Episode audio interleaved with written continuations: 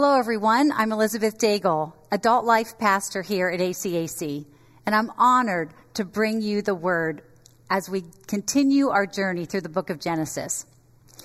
We're in the middle of our story of Abraham, who's known as the father of our faith, because God chose him, established a covenant with him, so that he would be a vehicle of God's blessing to the whole world. Abraham was blessed to be a blessing. But what exactly are blessings? I mean, we sure talk a lot about them, don't we? We send blessings, we speak blessings, we even wear blessings. Have you seen the t shirts that say hashtag blessed? But what does it really mean? Well, like anything else, the same word can mean different things to different people. But to kingdom people, the word blessing, as used in the Bible, refers to the gifts of God's grace blessings spring from the promises of God. They're evidences of his favor, his protection, his provision, and his presence. But blessings are more than just one sided. They're more than just something you receive, they're also something you give away. And it's this two way nature of blessing that Abraham was charged to live out. He understood that his blessings from God afforded him great privilege but they also came with great responsibility. So, with this concept of blessing in mind, let's look at chapter 18. But to keep it all in context, I want to review for a moment the two different paths that Abraham has already traveled. Two weeks ago in chapter 16, Pastor Rock described Abram and Sarai's experience on the path of disappointment. And they traveled that road walking in their flesh as they attempted to achieve God's promise on their own terms and in their own strength. Last week, in Genesis 17, Pastor Allen ushered us down the path to the promise. Abraham accessed this path by his determined choice to walk in the Spirit, follow El Shaddai, the great supplier, and live in full submission to him. And to symbolize that transformation, God changed his name from Abram to Abraham.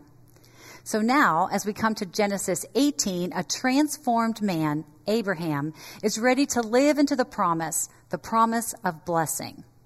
And I've entitled today's sermon, The Path to the Blessing. Will you join me in prayer? Heavenly Father, it is a great privilege, I know, to break the bread of the word and nourish your saints today. But I cannot do that in my own strength or power or understanding, only through your Spirit. And so, Heavenly Father, I pray that truly my words will be from your heart to your people for this day. I pray, Father, for that spirit empowerment of speaking and listening and the receipt of truth from your heart to all of ours. We thank you for your presence. We thank you for your power. And Lord, we thank you for your blessings. And we pray all this in the powerful name of Jesus. Amen. Amen. Well, chapter 18 opens with a description of what appears to be a very ordinary day. We find Abraham resting, taking his siesta at the entrance of his tent. After finishing the main meal of the day, he and everything around him slowed down. But don't be fooled, because God often appears in the midst of the ordinary, and the spiritually wise are always looking, discerning, so they can intercept God and recognize when he's on the move. For Abraham, that ordinary day turned into an extraordinary one because suddenly everything changed when God intersected his path. Will you turn with me now to Genesis 18? We'll begin reading. I'm going to use the New Living Translation. We'll begin reading at verse number 1. The Lord appeared again to Abraham near the oak grove belonging to Mamre. One day, Abraham was sitting at the entrance to his tent during the hottest part of the day. He looked up and noticed three men standing nearby. When he saw them, he ran to meet them and welcomed them, bowing low to the ground. My Lord, he said, if it pleases you, stop here for a while. Rest in the shade of this tree while water is brought to wash your feet. And since you've honored your servant with this visit, let me prepare some food to refresh you before you continue on your journey. All right, they said, do as you have said. So Abraham ran back to the tent and said to Sarai, Hurry, quick, Get three larges, large measures of your best flour, knead it into dough, and bake some bread. Then Abraham ran out to the herd and chose a tender calf and gave it to his servant, who quickly prepared it. And when the food was ready, Abraham took some yogurt and milk and the roasted meat, and he served it to the men. As they ate, Abraham waited on them in the shade of the trees. We've just been told it's the hottest part of the day, and we're told that because nobody traveled then. This was a unique experience. You get the sense that Abraham was doubly surprised because as he was resting and taking it all in, suddenly three men appeared. One minute he was all alone, and the next minute he wasn't. Now, we've already been told that the visitor, one of the visitors was indeed the Lord. But as we read the account, we're not sure Abraham has realized that yet. What is clear from the account is that Abraham's quick action, not bad for a 99 year old, showed that he recognized these were not ordinary travelers because he dropped everything to entertain them and care for their needs in a luxurious fashion. Notice the text says Abraham looked and saw.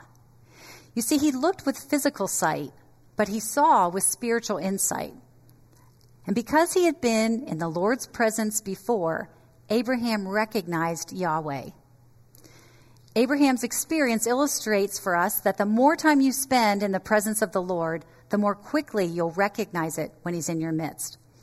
James 4 8 confirms it. Come close to God, and God will come close to you. When you move to engage with him, he will move to engage with you. Think about it. Jesus never turned anyone away.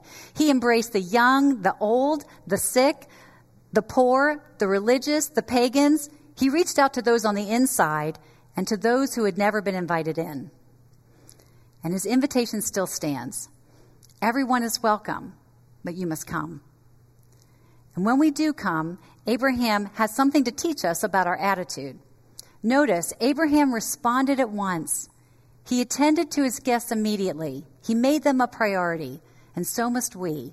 When God shows up, we must be willing to drop everything to interact with the living God. Notice he also assumed a position of reverence and respect. Remember, Abraham had a staff of over 300, yet he asked his wife to help him personally prepare the meal. And after he served the meal, he stood to see what else he could do. And as they ate, he stood attentively. Now it's remarkable because Abraham was not only wealthy, he was powerful, and yet he quickly set aside his position. Our Lord Jesus did the same. Matthew tells us, For even the Son of Man did not come to be served, but to serve others, and to give his life as a ransom for many. Like Jesus, Abraham set aside his rights and his privilege and served. Let's look back at the text because following the meal, there is a shocking announcement for Abraham and Sarah. Look at verse 9. Where is Sarah, your wife? The visitors ask. She's inside the tent, Abraham replied. Then one of them said, I will return about this time next year, and your wife, Sarah, will have a son. Sarah was listening to this conversation from the tent. Abraham and Sarah were both very old by this time, and Sarah was long past the age of having children. So she laughed silently to herself and said, How could a worn out woman like me enjoy such pleasure, especially when my master, my husband, is also so old? Then the Lord said to Abraham, Why did Sarah laugh? Why did she say, Can an old woman like me have a baby? Is anything too hard for the Lord? I will return about this time next year, and Sarah will have a son. Sarah was afraid, so she denied it, saying, I, I didn't laugh. But the Lord said, No, you did laugh. Well, it's clear that Sarah had been listening, probably standing right up by the open tent flap. And I imagine that when she heard her name, she leaned in even more closely. So when she heard the timing of the promise, she couldn't help but laugh. But she laughed silently, silently, you know, without making a sound. But even so, the Lord heard. Can you imagine how terrified she would have been when the Lord called her out? Right there in front of everyone. How humiliating. But wait, How did he know what she had been only thinking? It can be a terrifying thought, but the Lord knew exactly what Sarah was thinking because he knows what each one of us is thinking. He always gets the last word because he knows the hearts and minds of all. It's as if the writer of Psalm 44 wrote right to Sarah God would surely have known it, for he knows the secrets of every heart.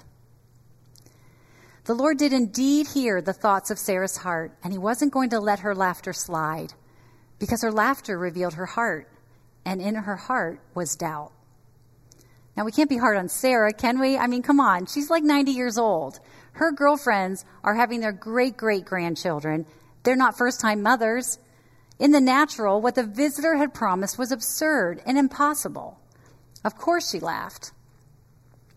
And if you remember in the chapter before, Abraham had also laughed when God announced the promised son. So, what's the difference? They both laughed. Well, the difference is the attitude of Sarah's heart. Seems that Abraham's laughter was kind of a this is too good to be true kind of laughter, a rejoicing kind of laughter, not a rejecting, no, this could never happen kind of laughter.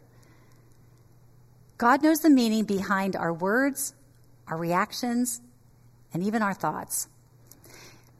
But you see, God confronted Sarah not to shame her, but to invite her into a deeper place of faith. He wasn't done with Sarah, He had new places to take her. Because He's not playing. He's not playing.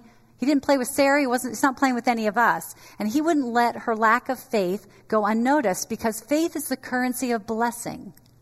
And God wanted to bless her. He wants to bless us. But blessing comes by way of faith. Now, to be clear, even though God challenged her on her lack of faith, he did not write her off. No, the fact that the promised child did come within the next year, right on schedule, is evidence that Sarah repented, God forgave, and she was restored. Because in all his knowledge, all that God knows about the deepest attitudes and intentions of our hearts, he always leads with love. God is love and He loves us. He wants what's best for us. And so He asks us to trust Him because only He knows what that is. Now, this first scene in chapter 18 opened with Abraham's invitation to the Lord and the visitors. And the second scene also opens with an invitation, but this time the Lord is inviting Abraham. Let's look at verse 17 together. Should I hide my plan from Abraham? The Lord asked. For Abraham will certainly become a great and mighty nation, and all the nations of the earth will be blessed through him. I have singled him out so that he will direct his sons and their families to keep the way of the Lord by doing what is right and just. Then I will do for Abraham all that I have promised. So the Lord told Abraham, I have heard a great outcry from Sodom and Gomorrah because their sin is so flagrant. I am going down to see if their actions are as wicked as I have heard. If not, I want to know. So here we have stated the reason why, why Abraham was considered worthy of inclusion in this conversation. Abraham was faithful. Faithful to believe in God's covenant promise and faithful to act in accordance with that promise. He was faithful as he led his household, and as a result of that faithfulness, he enjoyed an intimate relationship with God. James 2:23 confirms it. Abraham believed God, and God counted him as righteous because of his faith. He was even called the friend of God. Now, Abraham's experience isn't supposed to be unique, but it shows us what an ever deepening relationship with God can look like. It's a mutual relationship marked by love, honesty, trustworthiness, and mutual respect. Truly, we can have as much of God as we want, but we must be willing to sacrifice ourselves. How much time are you willing to sacrifice for Him? Because any friendship involves the requirement of time. You get to know each other by spending time together. And God is no different. True friends know each other intimately. And here we see two friends who know each other communicating. They're sharing their plans. They're discussing something between the two of them. You know, it's almost as if the Lord and the angels were on the Sodom and Gomorrah task force, and Abraham was invited into the room where it happened, where the plan went down. And God trusted Abraham with that information because he had been proven faithful by his actions. And their mutual friendship was not just for Abraham's own sake or even for singularly God's enjoyment, but as a vehicle of God's blessing. As one commentator called it, a channel of grace to Israel and then the world. Let's continue reading at verse 22.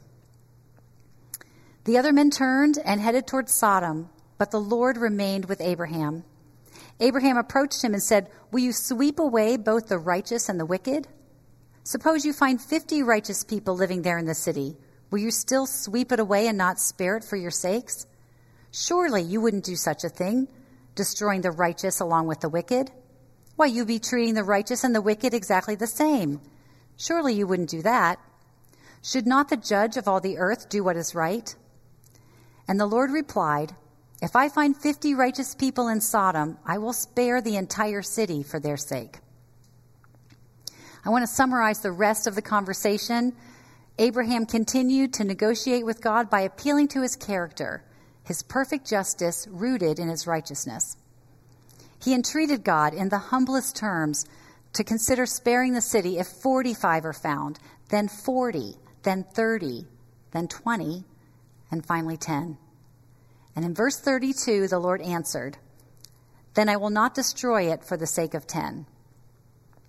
When the Lord had finished this conversation with Abraham, he went on his way, and Abraham returned to his tent. Now, there's no indication in the text that God would not have cons- continued in the conversation, but Abraham seemed satisfied with 10, and so he stopped petitioning the Lord. Perhaps he'd done the math, and he figured that surely Lot's family would be covered in those 10 righteous people. But sadly, that wasn't the case, and we'll learn next week. But Abraham, out of compassion, engaged in this extraordinary conversation with God. So, what do we learn about God in this divine exchange? First and importantly, we learn that God hears, engages with, and is moved to action by our prayers.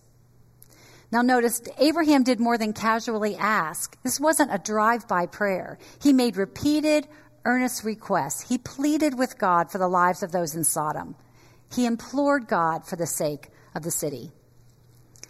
Second, we learn that God takes no pleasure in the death of the wicked. That's what Peter meant when he wrote, He is being patient for your sake. He does not want anyone to be destroyed, but wants everyone to repent. And finally, we will learn what Abraham declared Will not the judge of all the earth do right? Yes, God will always do right. Deuteronomy 32, verse 4 He is the rock, His deeds are perfect. Everything He does is just and fair. He is a faithful God who does no wrong. How just and upright He is. And what can we learn from Abraham? Well, we learn that Abraham used his privilege as God's friend, not for his own benefit, but to seek the rescue of the city. Notice how boldly he asked the Lord to relent, not just the righteous, but the whole city, which meant he was seeking the welfare of the wicked too. And he asked for more than just his own people or his own family. He didn't say, let me send word to Lot so he can evacuate. No, he prayed by, based on God's righteousness that God would save. Abraham could have washed his hands of them all. Lot is the one who chose to live in the valley. The wickedness was already brewing there when Lot moved in. They have what they're coming. They, they're getting what they had coming. You know, that's certainly what Jonah did. When he learned that God was going to judge Nineveh, he was relieved. In fact, he was almost happy to hear that those wicked Ninevites were finally going to get it. But not Abraham. Quite the opposite. Abraham showed a heart of compassion and with great earnestness sought the good of all. And so should we. Because Abraham walked in the Spirit with humility. Three times throughout his exchange with God, he acknowledged his unworthiness as compared to God. You see, he never lost sight of God's holiness. He never got flippant or demanding. Abraham walked in the Spirit by fully submitting to the Lord. He had learned that as he engaged with El Shaddai. And so he listened for God. And then he waited for God to answer. And when he did, Abraham accepted that answer. And lastly, Abraham walked in the Spirit by demonstrating complete confidence in God's character. He trusted God. And he could trust God because he knew God. He knew God was righteous, he knew God was kind, and he knew God was loving. And when Abraham got word that God was going to destroy the city, even though it was reportedly a very wicked city, he knew he could meet God on his terms, appealing to his justice. Well, that was then, and this is now, and so what about us? As I look around our country, sadly, some of our cities are burning literally and figuratively. I mean, we're faced with a pandemic, acts of racial injustice, social unrest, and political strife. And it's the choice of some, even some in the church, to wash their hands of any responsibility and to collectively turn their faces away, to cloister up, or passively disengage and remain casual in the sight of the suffering and the rising death tolls. Friends, in all the turmoil, we must remember that God cares for this world so much that he sent his one and only Son to save it. And his arm is not weakened with the ages. He still has power to save. And just as he chose Abraham to bear witness to his goodness and proclaim the hope he offers, so now we as the church, we are the chosen ones. We are charged with the same task for this generation. We who have been invited into friendship with God need to do more than just enjoy our intimacy and enjoy that relationship, but we need to seek His rescue for the cities that are burning from the fires of injustice and crisis. We need to move out. We must be on mission with Him. In fact, if we're not on mission with God, are we truly His friends? Now, such a missional life with God is hard work, and that's no surprise because the evil forces of the universe are against us. Our battle is not against flesh and blood, but against powers and principalities in the heavenly places. And the only way to combat those spiritual powers is with spiritual weapons.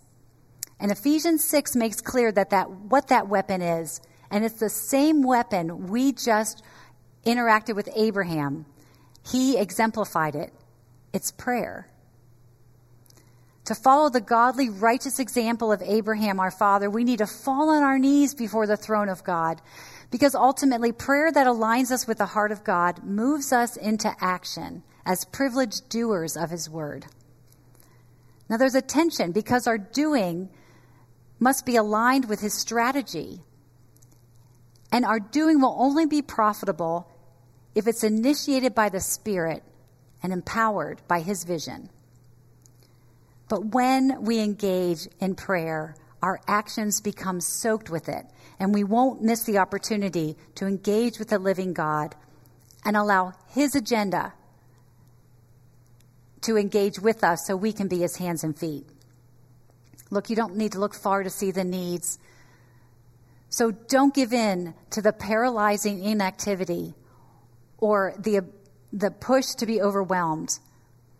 But will you join me in lifting up your own bold prayers for our lost city, for our lost region, and for the lost in the world? I know it's a daunting task because we face an enemy who seeks to still, steal, kill, and destroy. But we have the power of the living God on our side, and He is greater still. And because we have now been given that mantle of Abraham, it's now our privilege, privileged responsibility, born out of the blessing that He has given to us as His church, so that we can be vehicles of blessing to the world around us. So, how do we do it?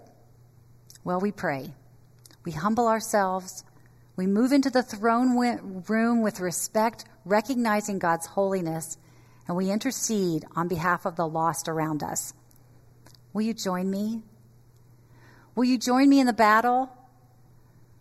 Will you join me on your knees?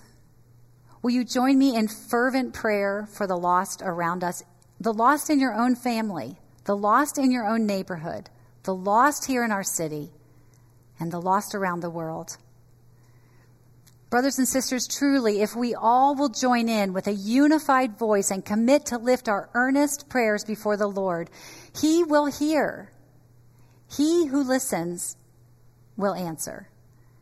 And think how many could be introduced then to the path of blessing as we do. We must be willing to engage in the fight, or more will be lost to the fire. The prophet Zechariah declared that it's not by power and not by might, but by my spirit, says the Lord. Are you willing to join me in the battle so that we might be part of God's unleashing power in our day? Will you join me in prayer? Father, I would like to call on all who feel the confirmation of your spirit right now to commit to join in the fight. I'd like to call all who feel the movement of your spirit to commit to pray for a specific amount of time. For those who pray earnestly, Lord, I pray that they would increase their prayers. For those who have never engaged in the fight and do not pray regularly for the lost, I pray that they would step into that water and they would join us in earnest prayer for the lost. Father, I pray that you would churn in our hearts a compassion for those around us who do not know you, and that together we might be a mighty source of blessing for our city and the world. For we prayed in Jesus' name. Amen.